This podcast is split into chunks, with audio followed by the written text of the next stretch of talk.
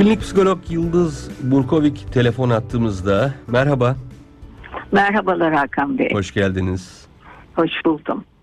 Efendim eee, çok sık hayal kırıklığı yaşayan ve özellikle insanlar üzerinden hayaller kuran ve hayalleri yıkılan dostlarıma söylediğim bir şey var. Diyorum ki eee, çok sık kırılıyorsa yüksekten düşüyordur.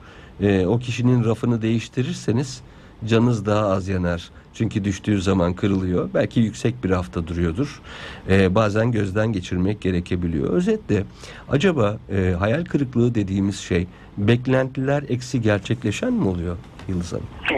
Şimdi aslında hayal kırıklığı dediğimiz şey beklentilerimizin olmaması Hı hı. diyebiliriz. Evet. Ve bu oldukça sıkıntı verici bir durum. Mesela düşünün şimdi siz bana burada soru soruyorsunuz. Hı hı. Ben sadece size bir cümleyle geri dönüp cevap veriyorum. Ah, Başka harika. hiçbir şey söylemiyorum.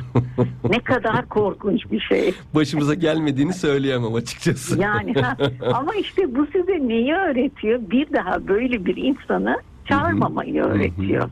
Yani bir şekilde yaşadığımız şeyler evet hayal kırıklığına uğratıyor fakat e, belirli bir ölçüde olduğu zaman daha bir kontrol edilebilir. Ama yıkıcı olduğu zaman asıl son derece kötü. Mesela nedir o yıkıcı şeyler? E, herhangi bir şekilde istismara uğramış kişiler veya herhangi bir şekilde anne baba tarafından ihmal edilmiş çocuklar gibi yani birçok örnekler verilebilir burada. Tabii ki bu tarz durumlarda o beklentiler hiç gerçekleşmediği zaman insan neyi bekliyor? Ya tekrardan olursa benim en çok sevdiğim insan böyle yaptı. E o zaman bir başkası bana kim bilir neler yapabilir. Hayata dair bir yargı ve önemli bir filtre oluşturuyoruz bu anlarda. Kesinlikle, kesinlikle dediğiniz çok doğru. O yüzden de yani e, bizim verdiğimiz, içerisinde olduğumuz durumlar da çok çok önemli burada. Hani dışarıdan gelen bir durum söz konusu, bir de içeriden olan durumlar var. Bazen biz de bazı zamanlarda yanlış karar verebiliyoruz. O yanlış kararlar yüzünden başımızı bazen duvarlara vurduğumuz olabiliyor. Kesinlikle. Bazen de lanet olsun böyle bir güne ya da böyle bir fikre nasıl yaptım ben bunu diye sinirlenebiliyoruz kendimize. O yüzden yani e, dozu var. Her şeyin bir dozu var ama Mutlaka. her şey bize bir şey öğretiyor.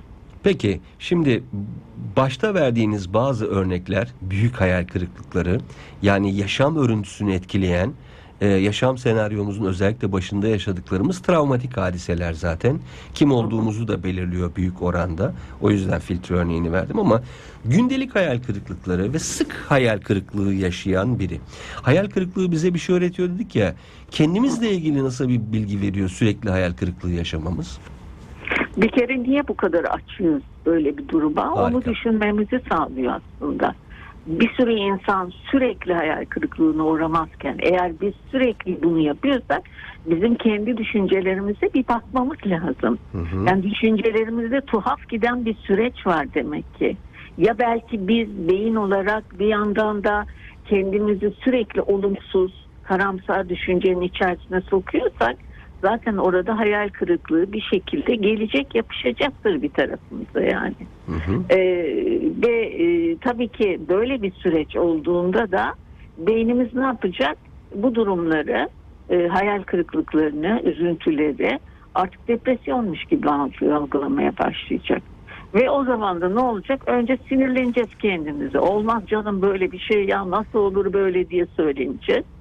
Sonra nasıl olur ya ne, kim niçin yaptı bunu ya da neden benim başıma geldi lanet olsun diye konuşacağız. Hı hı. Yani ondan sonra depresyona uğrayacağız. Sonra artık duygu durumumuza göre, o depresyonun ağırlığına göre neyle karşılaşacağımızı göreceğiz. Demek ki hayal kırıklığını çok doğru bir şekilde ele almak gerekiyor, masaya yatırmak gerekiyor. Çünkü eğer hayal kırıklığında hep karşı tarafı suçlarsak e, aynı hayal kırıklığının devamını yaşamayı garantilemiş oluyoruz. Çünkü kendi payımızı görmüyoruz. Ama kendimizi de ya yine aynı şeyi yaptım aptal mıyım ben dediğim zaman o zaman kendime dair bir yargı geliştirmiş oluyorum. Bu da beni depresyona çok kolay sürükleyebiliyor değil mi? Değersizlik duygumu arttırıyor. Kesinlikle değersizlik duygularımızı arttırıyor. Kendimize güvenimiz gidiyor, yerle bir oluyor. Ben hiçbir zaman için başarılı olamayacağım diye düşünmeye başlıyorsunuz. İnsanlar size basit bir şey sorduğunda bile ya ben bilmem, bilemem ki deyip yani en basit sorulara bile cevap vermemeye başlıyorsunuz. Yani düşünün kendinizi ne kadar aşağılara koyuyorsunuz, ne kadar değersizleştiriyorsunuz. Ne olursa olsun da hani e, bu sürecin içerisinde niye böyle kalıyorum kısmını ama başlarda düşünmüyorsunuz tabii ki. E, yani bu süreçler insana çok farklı şeyleri açığa çıkartıyor aslında. E, yani birçok durumlar, o egomuzun zedelendiği süreçler, hayatımızla ilgili beklentilerimiz. Mesela ne oldu? Pandemi yüzünden sokaklara çıkamadık. Hı hı. Ne hayallerimiz vardı? Orada hayal kırıklıkları oluştu. Gibi yani neden benim başıma geldi düşünceleri? Niye e, ben hep başıma gelecek olan ben bu kadar kötü bir insan mıyım? Demek ki ben kötü bir insanım diye karşılaştığımız süreçler e, gibi. O, o yüzden de ne oluyor işte insanlar artık büyük şeyleri düşünmemeye başlıyor. Beklentilerimizi o kadar düşük düzeyde tutma tutmaya başlıyoruz ki o zaman da ne yapıyoruz? Fırsatları kaçırmaya başlıyoruz. Şimdi biz kahin olmadığımız sürece ya da insanların zihinlerini okuyabilecek bir e, yeni bir teknolojiye sahip olmadığımız sürece hayal kırıklığından muaf olmak mümkün değil. Bu net bir şey. Demek ki hepimiz bir şekilde irili ufaklı yaşam içinde hayal kırıklıklarına uğrayacağız. Peki e, madem beklenti eksi gerçekleşen yani beklentilerin olmaması e, mutlu olmak için o zaman ne yapalım beklentileri düşürelim mi? O mutlu eder mi bizi? Hayır hayır bu mutlu etmez. Bu aksine daha kötü hale getirir. Beklentilerimizi önce belirli bir düzeyde tutacağız. Yani bir anda üst noktaya çıkıp da olağanüstü şeyler beklemeyeceğiz. Ee, nedir işte e, bir yere e, yerleşmek istiyorsunuzdur. O yere gide, gidebilmek için veya da bir okula veya bir işe o bölüme, o seviyeye çıkabilmek için epey fırın ekmek yemek gerekir. E, dolayısıyla biz önce bir yavaş yavaş ekmeklerimizi bir çoğaltalım. Elimizdeki e, verileri bir arttıralım. O zaman daha üst düzeye zaten çıkarız. O zaman beklentilerimizi arttırabiliriz. Ama ne yapıyoruz biliyor musunuz? Başkalarıyla kendimizi kıyaslamaya başlıyoruz. O yaptı, ben niye yapamıyorum? Ondan daha iyi pozisyonda olmalıyım. E bu sefer sizin pozisyonunuz o değilse ondan daha iyi pozisyonda olmak demek biraz zorlanmak demek. Evet bir zaman sonra onun seviyesine ya da onun yanına ya da onun üstüne gidebilirsiniz ama eğer şimdi olursa işte o beklenti düzeyi çok çok fazla olursa bu sefer ciddi hayal kırıklığı olur. Onun için adım adım küçük küçük ama hep yukarıya doğru, hep ileriye doğru mi? O şekilde gitmemiz lazım. Peki bu kadar çok hayal kırıklığı yaşıyoruz ama bazılarımız e, bu dalgalardan çok etkileniyor. Bazılarımız da yoluna devam ediyor. Hatta bazılarımız güçlenerek çıkıyor. E, bunda farkı kişiliğimiz mi oluşturuyor? Aslında bunda bize farkı tamamıyla çocukluktan itibaren yaşam tarzımızla ilgili. Yani e, bizim arkamızda duran bir ebeveynimiz varsa bizi her koşulda destekliyorsa ama şu şekilde desteklemek tutup da e, bizim yapacağımız şeyleri bizim yerimize yapmak demek değil. Yapabilmemiz için desteklemek, yol göstermek, belirli koşullarda ilerlememiz için yanımızda olabilmek. Bunu yapabiliyorsa o zaman çocuk çok daha fazla kuvvetleniyor.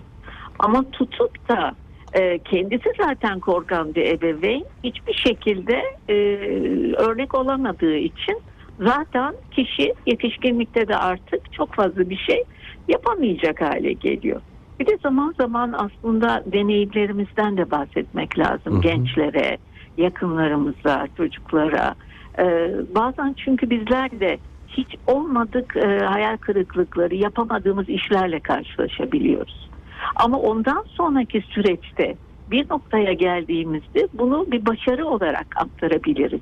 Evet ben de bu şekilde olumsuz şeyler çok yaşadım. Çok canım acıdı şunlar şunlardan ötürü.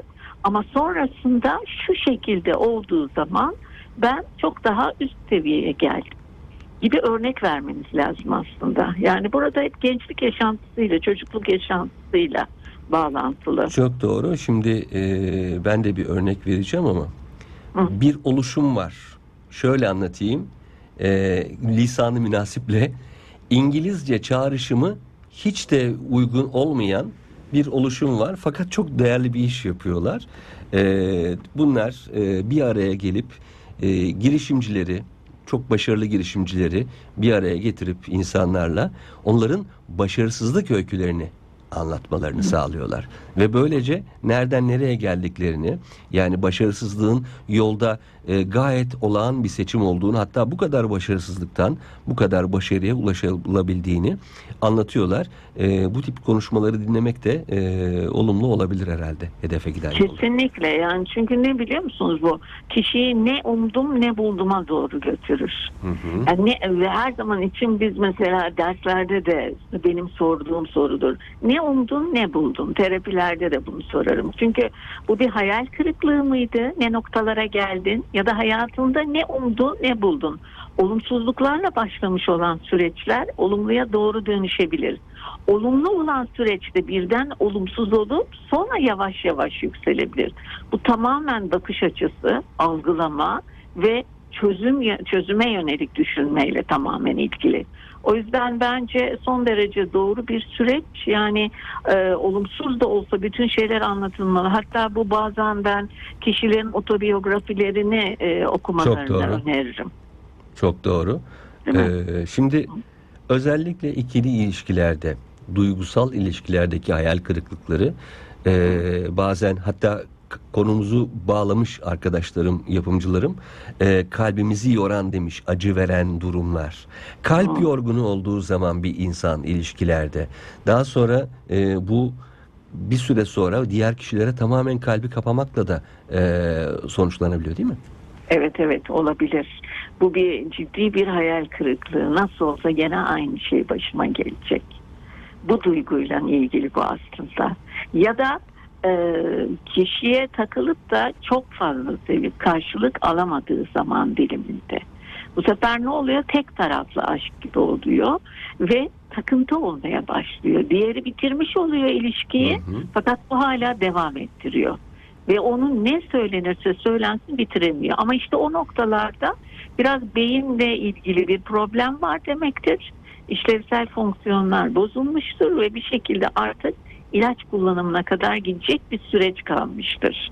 Ama kalp yorgunluğu gerçekten önemli. Kalp yorgunluğu sadece e, karşılıklı ilişkilerde değil, Hı hı. yaşadığımız bazı olaylarla ilgili bizim de gönlümüz çok çok yorulabilir. Hı hı. Ve e, bir e, ağırlık taşırsınız o noktada. İşte o ağırlığı yeri ve zamanı gelince artık bırakmamız gerekiyor. Bırakıldığı zaman geriye dönüp şöyle biraz bir baktığınızda onun içinde neler olduğunu zaten görürsünüz. Siz taşıdınız. Bazen de hiç görmediğiniz şeyleri de görmeye başlarsınız. O takdirde de neye ihtiyacım var benim, neye ihtiyacım yok, yapmamam nedir, yapılması gereken nedir diye yavaş yavaş o kalp açılmaya başlar. Şimdi e, hayal kırıklığı çok yaşayan, ikili ilişkilerde çok yaşayanlar ağırlıklı olarak bir kişiyi e, arzu nesnesi ve tek amaç haline getirdikleri için çok yaşıyor olabilirler. Karşılarına da genellikle işte şair gibi, sanatçı gibi aslında aşka aşık kişiyi sadece bir gereç olarak, e, vesile olarak gören kişiler olabilir. Buna da galiba dikkat etmek lazım. Yani bir kişiyi e, hayat amacı haline getirdiğiniz zaman e, hayal kırıklığı galiba kaçınılmaz. Kesinlikle zaten odağımızda tek bir şey olmaması gerekiyor aslında. O zaman çünkü nedir? Bütün diğer yaşamanız gereken her şeyi kaçırıyorsunuz. Aileden uzaklaşıyorsunuz. Tabii. Sosyal çevreden uzaklaşıyorsunuz. Yapmanız gereken faaliyetlerden uzaklaşıyorsunuz. Ve tamamıyla tek kişi. Sanki hiçbir şey yokmuş gibi hayatınızda. İşte bu kötü zaten yani. Yani Orada o evet. farkındalığı ulaştırmak lazım kişiye. şu olmadan, o olmadan, bu olmadan yaşayamam derseniz evrensel bir kuraldır. Sizden onu alırlar yaşayabildiğinizi görmeniz için. Çok teşekkür ediyoruz katıldığınız için. Ben çok teşekkür ederim. Hakan Ee, Bey. çok keyifli bir sohbetti. Sizi tekrar e, burada mümkünse bu stüdyoda ağırlamak e, düşüncesi ve dileğiyle diyelim. Öyle noktalayalım. İnşallah. Sağ olun. Teşekkür ederim. Çok teşekkürler. Hoşçakalın. Hoşçakalın. Evet sevgili dostlar bugün ailece de e, kalbimizi konuştuk aslında. İlk bölümde kalbimizi somut olarak konuştuk ve kardiyoloji uzmanı Doktor Serdar Biçeroğlu ile birlikte kalp sağlığının önemini, sağlıklı bir kalp için yapmamız gerekenleri e, konuştuk. İkinci bölümde klinik psikolog Yıldız Burkovik ile e, kalbimizi en çok acıtan, yoran sebeplerin başında gelen hayal kırıklıklarının sebepleri ve baş etmenin yollarını konuştuk.